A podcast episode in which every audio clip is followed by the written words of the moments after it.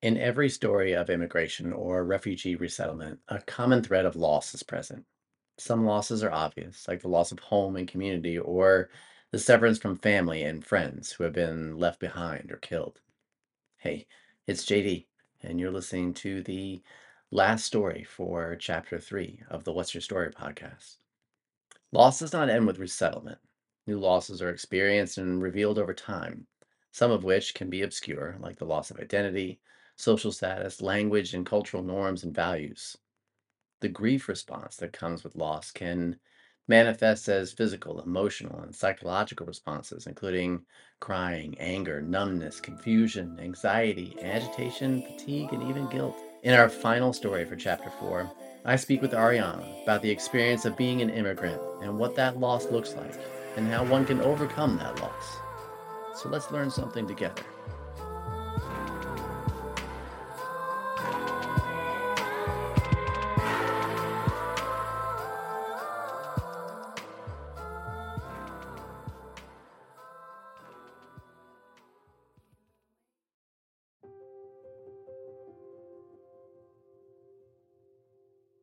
Name is uh, Arianna Villanueva. I currently live in Chicago and I've been in United States for about nine years, almost nine years. Um, I came here from Venezuela, born and raised in a family with a lot of different mixes, right? My family is from Portugal. My grandparents were immigrants to Latin America. Then we grew up kind of sharing this bond over immigration trauma. I think it's in our generation. Yeah. Um, my parents are very young and they also immigrated here to the States. They actually came here first than me. Oh, interesting. And I moved to Canada when I was about 16. And I moved there. I was 16 years old, recently graduated from high school, and my parents sent me to Canada as like an exchange student and they were like, you have to learn English. Um, the situation in Venezuela is not good, and we foresee English being such a skill for you that's going to help you in your future. And I, I was in between mad and not understanding the whole scope. I mean, 16, just certainly don't even know what you want to do, but I went with the flow, moved to Canada by myself, um, learned English. Wow. I came back to Venezuela and started college at around 17 years old. Um, very young. It, definitely, my life has been very different than people in in America. Just starting by the fact that I started very Yeah. young, um, and then I have I've have had a very successful career work wise. Right when you see it on paper, you you think, oh my god, well this person is not grieving. It's They're it's just great. fine. Yeah. Um, but there was a lot of change at the time that my parents decided to move. So imagine just like the the grief of seeing your family completely completely split up. So Yeah. I was raised with eleven cousins, my younger brother, and my entire family. So eleven cousins. That's six aunts Yeah. and a huge family. We got together every Sunday. Um, that was a tradition. Go to my grandma's and be all together, birthdays and, and everything in between. And now I have two cousins in Ecuador, one cousin in Australia, um, two cousins here in the States, uh, some other family in Chile, um, Argentina, Spain, you name it. yeah. So that was initially, I think, like the first cousin that left to Australia was like, what is happening? We're crumbling. Yeah. So you start seeing the big family reunions being now just a couple of family members. Smaller and smaller. Yeah. and and then your cousins and family kind of disappear because now I understand they are grieving too. They are going through that transformation as well. So they they kind of separate, they shut down, they focus on surviving that change and you're like, well, now my what is my family? So with that, friends started going too Yeah. and and I went through a lot of denial in those years and I said, no, I'm staying here. We can fix this. I was part of the political um, movement, the student union. We got this. I was vice president of the student union at college. Like I protested. I did throw uh, Molotov cocktail bombs and kick gas bombs for the military. It was wild. Intense, yeah. Yeah. But and I was like, yeah, we can change. But I've always like been this person of thinking we can we can change society, we can change through education. Yeah. I went into into like the poorest areas in the country to teach them about economy because that's what I study. Yeah. Uh, and because I study in a public school, it's required for you to go um, to go to do community service. Uh, that's like the way you pay back. So my community service was teaching in very like poor areas how inflation, exchange rate, and all of that actually affects them the most. Yeah. That was beautiful. But there was a moment in which I said, okay, my family is not here. My friends are not here. And, uh, I'm giving my entire youth to something that I really don't know if it will pay yeah. off. I need to seek self development and it's not here. And that's when the bomb hits your stomach and you say, Oh, well, so I have to run away from home. This is, Oof. how do I do this? How do I do this? Yeah. So with that, I had a lot of support, but my support system was very strong and they said, yeah, you, you gotta leave. So I applied for grad school in, in the States. That was my avenue. I was too old to be part of a family member in terms of legal immigration. Yeah. So I had to do it all on my own. On your own, yeah. Um, so I applied to grad school. Uh, luckily I, I made it to grad school. And then in a matter of four to six months, I packed my entire life in two suitcases. That's wow. what is allowed in the airline, right? Yeah. Two suitcases yeah. of how many pounds? I think it's 50 pounds. Yeah. Everything that I could put in, and I'm gone. And with that is the last time that I saw my country, that I saw my city, that I saw my mountains, my smell the food and taste what to my, I was 24. So yeah. for 24 years, that was my day in, day out, my reality, my environment. And all of a sudden you just take off and I haven't been back since. Wow. Wow.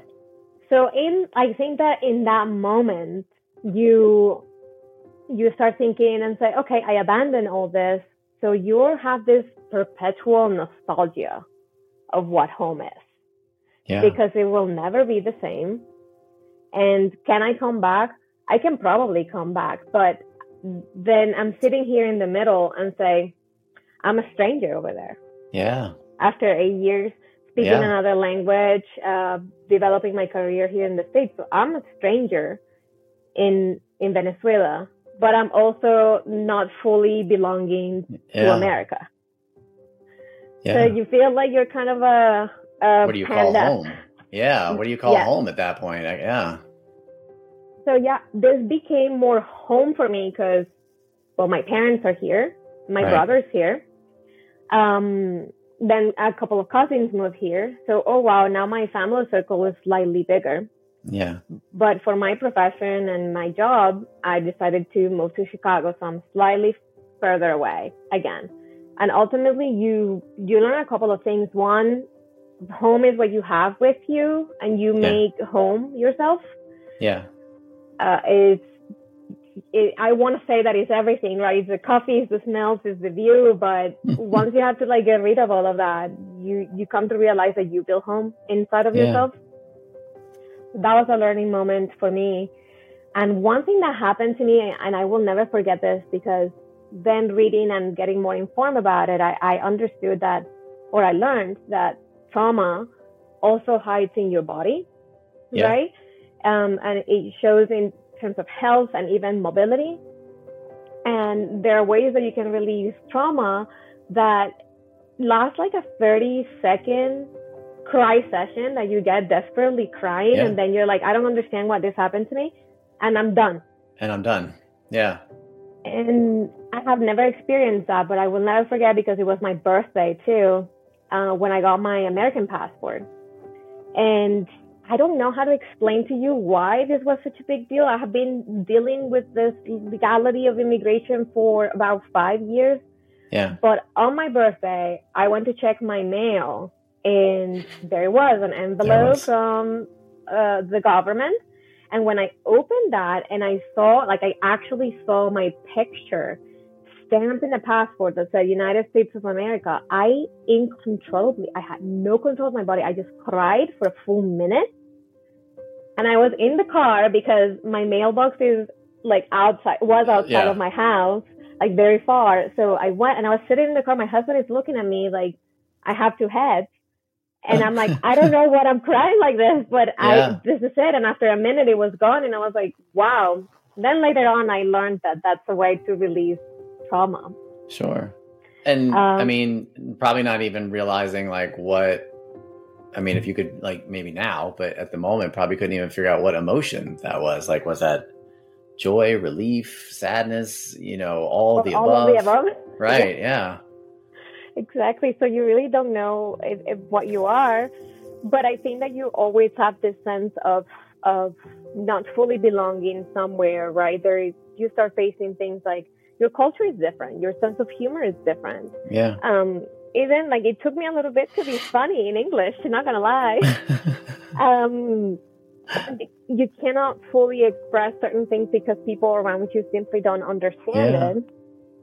Uh, so you you are also releasing and grieving parts of yourself that you understand that you might not be the same person, you might not be or like even the same things just because you don't have access to to that right. right? I always think with there a lot of nostalgia, like in in my city in Caracas, you can open your window and have a bird feeder, and you have birds coming like birds and uh, like very colorful, and they come to your balcony, and well, that's not happening. That's anymore. not happening in Chicago. No. Um, it would make it would make the news in very you know very big fashion if that were the case. Yeah. yeah and, and even food right like you sometimes don't find the same ingredients or the same experience i remember going to the farmers market you get lettuce like literally from the ground and clean it and see the worms and everything and here everything is just washed and Yeah. like overly produced so it's just getting getting used to all of those things and then Yeah. also used to the idea that the idea of home has changed and it will never come back Yeah. uh, separating from the entire family. Although I've been lucky to have my family closer somehow, and my family has the means to also travel and get together every other year or from time to time. So I, I cannot even think about the people that immigrate and have to stand in a line or in a cage Yeah. or not see their families or their sons for for years right i think that i've been lucky and i'm grateful for for that myself but i also don't want to minimize because of that i want to minimize the grieving and sadness that comes with being an immigrant Yeah. And that's a, you know, that's a, I mean, there's another version of loss, right? And, you know, we don't, one that we don't think of as far as the impact. And I, you know, in, in your case, you know, having this closeness to family and, I mean, unfortunately, you see that a lot just here in the States anyway. I mean, I think my wife and I have conversations at least once a week of, you know, the fact that here you have all these people, even when we do live close, you know, even it's just like a state over and it's like a chore to, to say, look, well, like you feel like you're wrong in asking the question, are you going to be here for Thanksgiving? Or, you know, that you haven't seen them in two years. And like I said, they live the state next door that here in your case, you know, like the extreme version of that, that you've got this closeness and you've got this pattern of seeing, you know, everybody on Sunday and then that's gone. And, you know, you're grasping for like how that happened. What, you know, where did you, where did you go wrong? Or what did you, you know, what could you have done? And then ultimately, I mean, for lack of better terms, like lost home, uh, right? Yep. I mean, and you And- will be for all forever um nostalgic about it like sometimes Yeah. i see a documentary about venezuela or a song or there are specific moments in which that pain comes back to your stomach and those tears come out yeah. inevitably Do you find yourself like constantly now searching for that definition of home? Like you said, I mean, you know, you've got those things that like, you know, that make it be that here, you know, whether they're the typical sayings of like, you know, home is where the heart is or whatever, but you know, do you find yourself now now that you've like left what you know truly was like where you felt like you belonged and where everybody was this huge connection to family and loved ones? Now that it's like behind you, like do you feel that that loss like you're constantly having to chase it just as if you know loss of a relationship or a, you know a you know a loved one like do you feel the same kind of feelings as that or no Partially. So it's not like I'm always seeking for for home because like once you you come with the idea that that's not coming back, you certainly appreciate what you have around, and you say, well, this is home, right? yeah And I got married in between, so I'm I'm building my home, right? yeah My dog and everything else. But I think that what I've missed the most is the connection yeah because um the friendships, right? Because when you're older, it's harder to connect at a deep level. And those friendships that you think, you know, that person you went to high school that you still talk to, yeah I I just have them on Facebook or Instagram, and we talk from time to time. They are immigrants as well yeah in other places, so we just got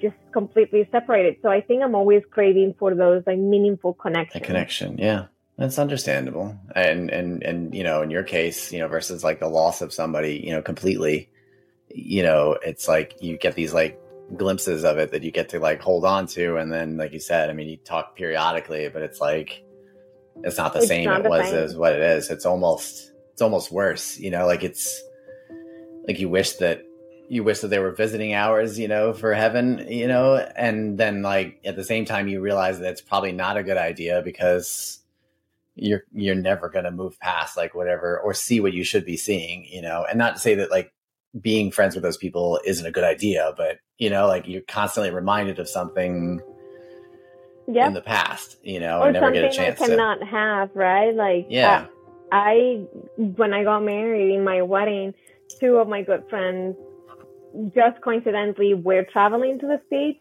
and they made the case to go to Miami where my wedding was. And I was so fortunate. But there's a million others that they got married or they had their first kid and you know it through social media and you see the pictures and you're like, yeah, but like, I don't have the means to go there or they don't have the means Yeah. to go here. Before I could just like come home for dinner and Yeah. meet the family. i'll see and you that's tomorrow just not right? possible. hmm Yeah. What what I mean, if you're looking back, what what what's the, what would you say is the, the the most challenging part of all this? You know, and and what you know, perhaps you know somebody that doesn't really get grasp like what being an immigrant is. You know, only just what we see, unfortunately, on the news. What what's something that like you've you've experienced that you wish other people saw more clearly?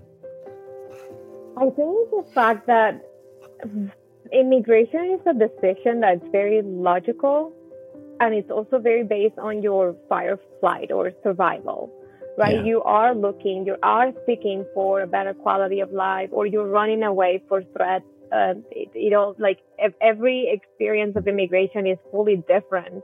And Yeah. I think that people are quickly to judge on your language or on your inabilities to comprehend certain things or um, things like that. And little people actually appreciate that we're here surviving and that this decision, it's not like, oh my God, I'm just going to leave home.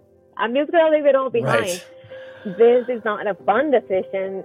So you are leaving behind so much that I see people judging people coming through the border or things like that. I'm like, they are trying to survive. Five. They're trying to seek better for their kids, for themselves. They're not leaving home because they want to. Yeah. We don't. We don't want to leave home. Yeah. Do you do you do you find yourself, you know, even just using that term? Like, are you hesitant to to even you know call yourself an immigrant for for fear of that judgment, or does it like the thought not even cross your mind? Like, you feel like you're like you know in a safe spot that you can say that. I I think Yeah. at the beginning, I would I was trying very hard to hide my accent, to fit in, but there was a Yeah. point in which that is just such a heavy weight for any individual that I was like, I'm gonna just embrace this, and whoever Yeah. gets close to me has to embrace it with me. Yeah. But there are certain cases, more so when you're looking for a job or when you're trying Sure. to excel, like people don't realize I had a very successful career when I came back to America. None of what I did in my country, none of my biggest success are enough for what it's required here or even taking into account. So you start from the scratch. Much, yeah. I know people that with PhD that had to come here and wait to start all over. Phew. Yeah, and we don't think about that, right? That yeah, that things don't necessarily humbling. match up, and and maybe not even just match up, but we just kind of look at it and go, yeah, well, you're not from here, then that doesn't really doesn't really hmm. matter, right? Yeah, and, or this and, is not a global brand, so this is not enough, and you have to go to square one and and start over. So then, what pulls you through? What has been like the the guiding light or the guiding advice that you've kind of carried with you from from the day you left to to now that helps you not feel that weight of of you know being judged as as somebody who's an immigrant in a world where it seems like we're constantly you know trying to point the finger and the blame on on somebody that's that. Yeah i think i am still learning how to to move past some of these things but sure. i think everything has been clicking in when i started doing more of a self self work right because that yeah uh, need to fit in, to belong, also gets you into behaving of in ways that you normally wouldn't. Um, yeah. Or like I don't know, your people pleasing kicks in, and all your insecurities flourish. And the more internal work that I've been able to do, the more I have embraced who I am, and the yeah. more or the stronger I've become into into just breaking through those barriers. Yeah. But it, it is not easy. And I think most of the time I compartmentalize this feeling of not belonging and these fears into a space of my body. It's not the healthiest thing to do. And just no. didn't even think about it until I had it quote unquote all figured it out. Like the job, the papers, the, the things. Do we ever, right? And then, then there was a moment in which I burnt out. I had to quit my job. I didn't know what was happening to me. And I said, I need to stop. So I started doing my internal work. I went to therapy, read a lot. I started my healthy habits, a morning routine, meditation, working out regularly. And I started embracing myself more and understanding that my identity, although it's judged, is mine. Is yours. Absolutely. And it's Beautiful. the only thing I have that is truly mine.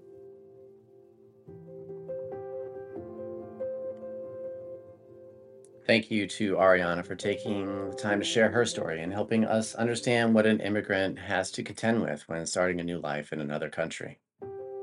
What's Your Story is produced by me, JD, with background music played by Chad Lawson. The stories, though, they're all yours, the listener. So if you've got a story you want to share, you can do so by heading to fragilemoments.org slash tell your story. We'll be back real soon with chapter four. But until then, I just want to say thanks for tuning in. And I look forward to hearing your story one day because we all have within us a story to tell, a song, yet unsung.